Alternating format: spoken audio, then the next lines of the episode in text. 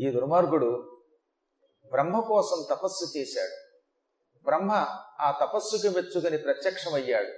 ఏం వరం కావాలో కోరుకోమంటే వీడు నా నెత్తురు బొట్టు నేల మీద పడగానే అందులోంచి నాలాంటి వాడు మరొకడు పుట్టాలి అన్నాడు. అలా పుట్టిన వాడిని కొడితే మళ్ళీ వాడి శరీరం నుంచి వచ్చిన నెత్తురు బొట్టు నేల మీద పడినా అందులోంచి మళ్ళీ రక్త బీజులు పుట్టాలని కోరుకున్నాడు. ఆ కోరేటప్పుడు వాడు నేల మీద అని మాత్రమే కోరుకున్నాడు. భూమి మీద పడితేనే నెత్తురు బొట్టు మరొక రక్త బీజుడిగా మారుతుంది. వాడి రక్తం కేవలం నేల మీద మట్టి మీదే పడాలి. మట్టి మీద వాడి నెత్తురు బొట్టు పడకుండా చేస్తే కొత్త రక్త బీజుడు కొట్టడు అనగానే అంటే ఏమిటన్నట్టు వాడు? కొడితే నెత్తురుబొట్లు నేల మీద పడకుండా ఆకాశంలో పడతాయి ఆకాశంలో పడినా మళ్ళీ కింద పడవలసిందే కదా? అన్న ఇట తక్కిన దేవతలు. అమ్మవారికి అమ్మవారిలో నుంచి వచ్చిన శక్తులకి కొంచెం తేడా ఉంటుంది. అమ్మవారిది సంపూర్ణ శక్తి అమ్మలోంచి వచ్చిన శక్తులు కొంచెం చిన్న చిన్న శక్తులు అనమాట యజమాని యజమానే ఆయన దగ్గర పనిచేసేటటువంటి వాడు పనిచేసేవాడు. పనిచేసేవాడు ఎప్పుడు యజమాని చెప్పినట్టు చేస్తారు. కానీ బుర్రంతా ఆలోచించవలసింది యజమానిదే. డెవలప్ చేయవలసింది యజమాని. యజమాని దగ్గర ఉన్నవాడు ఎంత శక్తివంతుడైనా పూర్తిగా ఆలోచన మాత్రం చిట్ట చివరికి వచ్చేసరికి యజమానిది. Final decision యజమానిది. అమ్మవారు సమస్త లోకాలకి యజమానిని. అందువల్ల వీళ్ళు ఎర- ఏం ఎరగనట్టుగా వీడిని కొడతాం అనుకో కొట్టినప్పుడు నెత్తురుబొట్లు వస్తాయి కదా ఆ వచ్చిన నెత్తుటి బొట్లు నేల మీద పడకుండా ఆకాశంలో పడవు కదా. ఒకవేళ ఆకాశానికి అవి వెదతల్లబడినా మళ్ళీ తిరిగి కిందే పడాలి కదా పడినప్పుడు వాడు మళ్ళీ ఇంకొకరిని సృష్టించకుండా ఎలా ఉంటాడు? ఆ నెత్తుడి బొట్టు నేల మీద పడితే మళ్ళీ కొత్త రక్త బీదుడు పడతాడు. కాబట్టి దీనికి అంతం ఎలాగా? ఆ ఆలోచన నువ్వే చెప్పు. నెత్తుటి బొట్టు నేల మీద పడకుండా ఏం చేయాలో చెప్పమనగాని అమ్మవారు నీకెందుకు నేను చూసుకుంటాను కదా? అని ఈ తక్కిన దేవతని కాస్త పక్కకుండండి అన్నది. మహాకాళిని పిలిచింది. కాళీ నీ నోరు తెరు నాలిక బయటికి తీయి. ఆ నాలుక మొత్తం యుద్ధరంగం అంతా పరిచేయి. యుద్ధరంగం అంతా నీ నాలుకతో వ్యాకరించబడాలి ఈ రాక్షసులందరినీ నాలుకతో అలా పక్క గెంటి నేలంతా కాసేపు శుభ్రం చేసి అక్కడ నీ నాలుక పెట్టు. ఈ రక్తబీజులందరినీ నాలుక మీదకి నేను లాగేస్తాను. ఆ తర్వాత వాళ్ళని ఎడాకడా పొడి చేద్దాం మనం. అప్పుడు ఏమవుతుంది వాళ్ళ శరీరం నుంచి వచ్చే రక్త బిందువులన్నీ నీ నాలుక మీద పడతాయి. ఎందుకని వీళ్ళందరినీ నీ నాలుక మీదకు తోస్తాను గనక? నీ నాలుక మీదకి వాళ్ళు వచ్చాక వాళ్ళ శరీరమును గాయపరిచి నెత్తురంతా నాలుక మీద పడేలా చేస్తే అప్పుడు ఆ నెత్తుడి పొట్టు నేల మీద పడదు గనక కొత్త రక్త బీజులు పుట్టడం. ఒక్క నేల మీద పడినప్పుడు మాత్రమే నెత్తుటి బొట్టు నుంచి మరొక రక్తబీజుడు పుడతాడు. నాలుక మీద పడితే మాత్రం రక్తబీజుడు తయారు కాడు. నీ నాలుకని విశాలం చేసి నేల మీద పరుచు. మళ్ళీ ఆ నాలుకని కూడా ఇలా పడవలా తయారు చేయి ఓ తొట్టిలో తయారు చేయి ఎందుకంటే పొడిచినప్పుడు పొరపాటున చింది మళ్ళీ దూరంగా వెళ్ళి ఇంకో తోట పడచ్చు. ఆ ఇబ్బంది కూడా లేకుండా నాలుక మీదకి రాక్షసుల్ని లాగి నీ నాలుకని ఓ పెద్ద తొట్టిలా తయారు చేసి అప్పుడు వాడి శరీరంలో ఉన్న నెత్తుటి బిందువు ఒక్కటి కూడా నేల మీద పడదు. ఆ జాగ్రత్త వహించి వీడిని సంహరిద్దాం. అనగానే అమ్మవారు నువ్వు ఎలా చెబితే అలాగే చేస్తానమ్మానని మహాకాళి పెద్ద నాలుక తెరిచింది ఏమి నాలుకండి అది ఎర్రగా ఉన్నది. అతి భయంకరంగా ఉన్నది. గరుకుగా ఉన్నది. కరుకుగా ఉన్నది. భూమి ఆకాశాలు నిండిపోయేంత నాలుక. ఒక్క నాలుకనే అంత వ్యాపింప చేయగలిగే శక్తి ఉన్న తల్లి ముందు ఈ మూర్ఖుల యొక్క ఆటలు ఏమి సాగుతాయి? అందుకే అటువంటి జహ్వని భక్తి శ్రద్ధలతో స్తోత్రం చేసేవాళ్ళు. ఉపాసనలు చాలా ఉన్నాయి. అందులో కాళికాదేవి యొక్క నాలుకను కూడా ఉపాసన చేసేటటువంటి భక్తులు ఉన్నారు వాళ్ళకి జిహ్వోపాసకులు అని పేరు. అమ్మవారి నాలుకను ఉపాసిస్తే మన నాలుక శుద్ధి అవుతుందిట తినకూడని చెత్త చెదారం తినేవాళ్ళు ఎంతోమంది ఉంటూనే ఉంటారు లోపల. ఎంత కాదనుకున్నా ఈ నాలుక యొక్క రుచిని మనం పూర్తిగా జయించలేం. నాలుక యొక్క లక్షణం ఏమిటనమాట?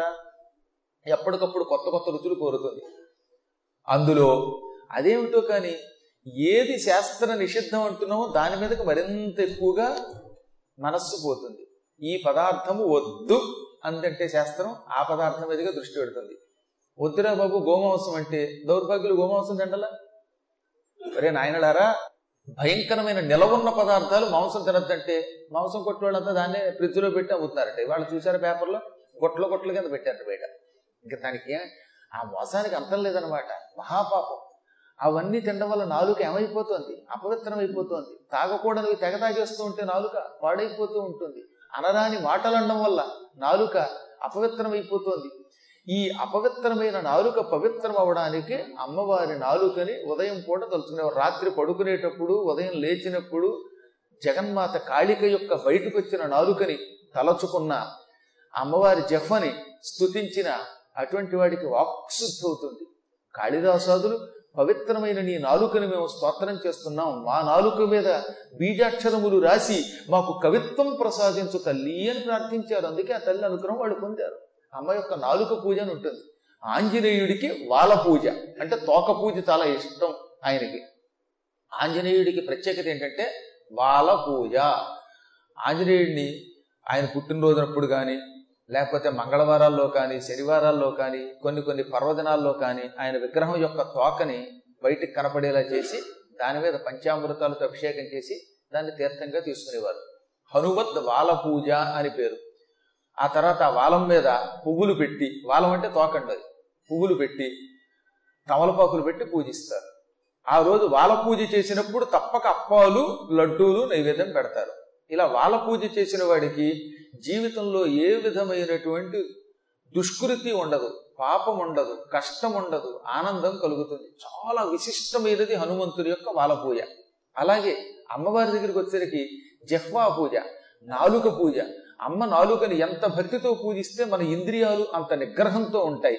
అమ్మ నాలుకని ఎంత భక్తితో మనం తలుచుకుంటే మన నాలుక అంత శుద్ధి అవుతుంది మనకంత చక్కగా వాక్కు వస్తుంది. అందుకనే భక్తితో అమ్మ యొక్క నాలుకని సూర్యోదయ సూర్యాస్తమయ సమయములలో తలుచుకునేవారు. దేవీ భాగవతంలోను కాళికా పురాణంలోను సప్తమ స్కంధాల్లో ఏమని చెప్పారో తెలిసిన రాత్రి నిద్రపోయే ముందు మహాకాళి జహ్వాం ధ్యాయామి అనుకోండి. మహాకాళి యొక్క జహ్వని నాలుకని తలుచుకుంటున్నాను అని ఒక రెండు సార్లు ఆ నాలుకని దృష్టిలోకి తెచ్చుకోండి. మంత్రం కూడా చదవక్కర్లా. ఒకసారి మీరు కళ్ళు మూసుకుంటే ఆ నాలుగు కనపడాలి. ఎన్నో ఆలయాలకు వెళ్ళారుగా మీరు? కాళిక ఆలయాలకు వెళ్ళినప్పుడు ఖచ్చితంగా మనకి బయటకు కనబడేది నాలుక. మా పెద్ద పాప కాశీ వచ్చినప్పుడల్లా అన్నపూర్ణ ఆలయం దగ్గర ఒక పెద్ద కాళికాలయం ఉంది. అన్నపూర్ణ ఆలయానికి ఎదురుగుండానే కాళికాదేవి విగ్రహం ఉంటుంది నా నాలుగు బయట పెట్టి. నాన్నగారు ఆయన నాలుగు చూపించేది చిన్నప్పుడు డ్యాన్స్ చేసేది గుల్లి పాప అనమాట బొత్తిగా రెండేళ్ళు మూడేళ్ళు ఉన్నప్పుడు నాలుగు బయట పెట్టి చూపించేది నాకు. ఆ తర్వాత అక్కడి నుంచి నాలుగు తలుచుకోవడం మొదలెట్టింది. ఆ నాలుగుని తలుచుకోవటం వల్ల తెలియకుండా నృత్యం వస్తుంది సంగీతం వస్తుంది వాక్ వస్తుంది. ఎందుకు చెప్తానంటే అమ్మవారి నాలుకకి అనేక శక్తులు ఉన్నాయి అసలు అమ్మ శక్తి అంతా నాలుకలోనే ఉంది. అసలు ఆ శక్తి మనందరిలో కూడా ఉంది. నాలుక లేకుండా ఏం చేస్తారు? నాకు నాలుగు ఉంది కాబట్టే మీకు నాలుగు ముక్కలు వినిపిస్తున్నాను మీకు నాలుగు ఉంది కాబట్టే మాట్లాడగలుగుతున్నారు.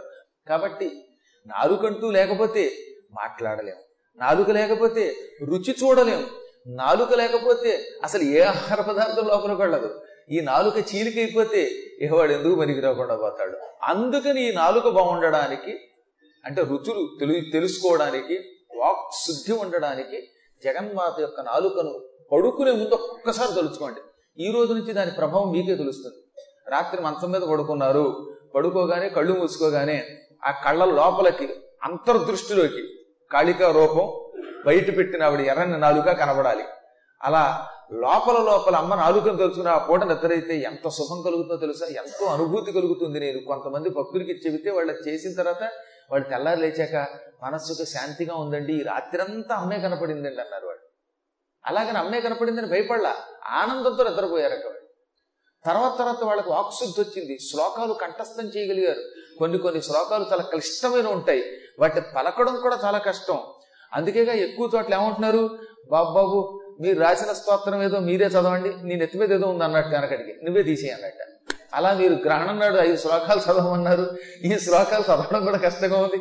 అవేదో మీరే చెబితే మళ్ళీ మేమే విని కంఠస్థం చేస్తాం అంటున్న వాళ్ళు లేరు. కాబట్టి ఏమిటనమాట? శ్లోకాల్లో కొన్ని చదవడానికి ఇబ్బంది కలిగిస్తాయి. అటువంటి భాష ఉంటుంది అటువంటి క్లిష్టమైన భాష కూడా అమ్మ నాలుకని తలుచుకుని పడుకుంటే చాలా తేలికైపోతుంది స్పష్టంగా పలకగలుగుతాం తేలిగ్గా చదవగలుగుతాం. అటువంటి నాలుకని అమ్మ చాచి మొత్తం యుద్ధరంగం అంతా పరిచేసింది. ఈ రక్తబీజులు ఎడాపెడా పుట్టుకొచ్చిన వాళ్ళందరినీ తక్కిన దేవతలంతా ఆ ఎత్తి మరి కట్ల కింద కట్టి అమ్మ నాలుగు మీద వేశారట. ఒక్క రక్తబీజుడు కూడా బయట లేడు. రక్తబీజుడు నెత్తుటి పొట్ల నుంచి ఎంతమంది పుట్టుకొచ్చారో వాళ్ళందరూ ఒక్క దెబ్బకి నాలుగు మీద పడిపోయారు. పడిపోగానే ఇప్పుడు ఈ సప్తశక్తులకేసి మాతృకలకేసి చూసింది. అమ్మవారు మీరంతా ఎడాపెడా వాడిని వాడి శరీరంలో రక్తం పిసరు లేకుండా మొత్తం లాగిపారేయండి. బ్లడ్ డొనేషన్కి వెడితే ఆ మధ్యన వాడు ఎవడో లాగేశారట. పాపం. వాడి శరీరంలో మొత్తం రక్తం లాగేశారట పొరపాటున. మిషన్ పెట్టింది ఆవిడ నరుసు మర్చిపోయి వెళ్ళిపోయింది మొత్తం రక్తంతో వచ్చేసింది దెబ్బకి చచ్చిపోయేవాడు. ఆ మధ్యన చాలా కాలం క్రితం పేపర్లో ఒక న్యూస్ అనమాట అలా ఎలా పెట్టావమ్మా అంటే ఏం చేయనండి? ఆ బ్లడ్ తెద్దామని అందులో ఏదో ట్యూబ్ పెట్టానండి ఆ పెట్టి పక్కకి పెట్టానండి మర్చిపోయాను వెంటనే తీసేయాలి ఇంత టెక్నాలజీ లేని రోజులు కదండి ఆ రోజుల్లో? ఇదంతా పాత రోజుల్లో అనమాట ఈలోపు పక్కన ఆవిడకి కాబోయే మొగుడు వచ్చాడు. ఈవిడికి పెళ్ళి కుదిరిందిట. వాడు వచ్చాడని వాడి దగ్గరికి వెళ్ళి బయట మాట్లాడేదిట. ఎంతసేపు అండి? కేవలం గంటే మాట్లాడానండి. గంటలోనే వీడి రక్తం అంతా బయటకు పోయి వీడు చచ్చిపోతాడని నేనేమనుకుంటాను అది. అంటే గంట సేపు మాట్లాడితే ఐదు నిమిషాల్లో ఉంది ఆవిడకి. పెళ్ళైన కొత్తల్లో లేక పెళ్ళి కుదిరిన కొత్తల్లో అలా ఉంటుంది. ఓ ఏడాది గడిచాక అక్కడి నుంచి అనమాట చిచ్చి మా ఆవిడకి తెలియకుండా వచ్చి పురాణం వింటానండి. నలభై రోజులు ఆవిడ మాత్రం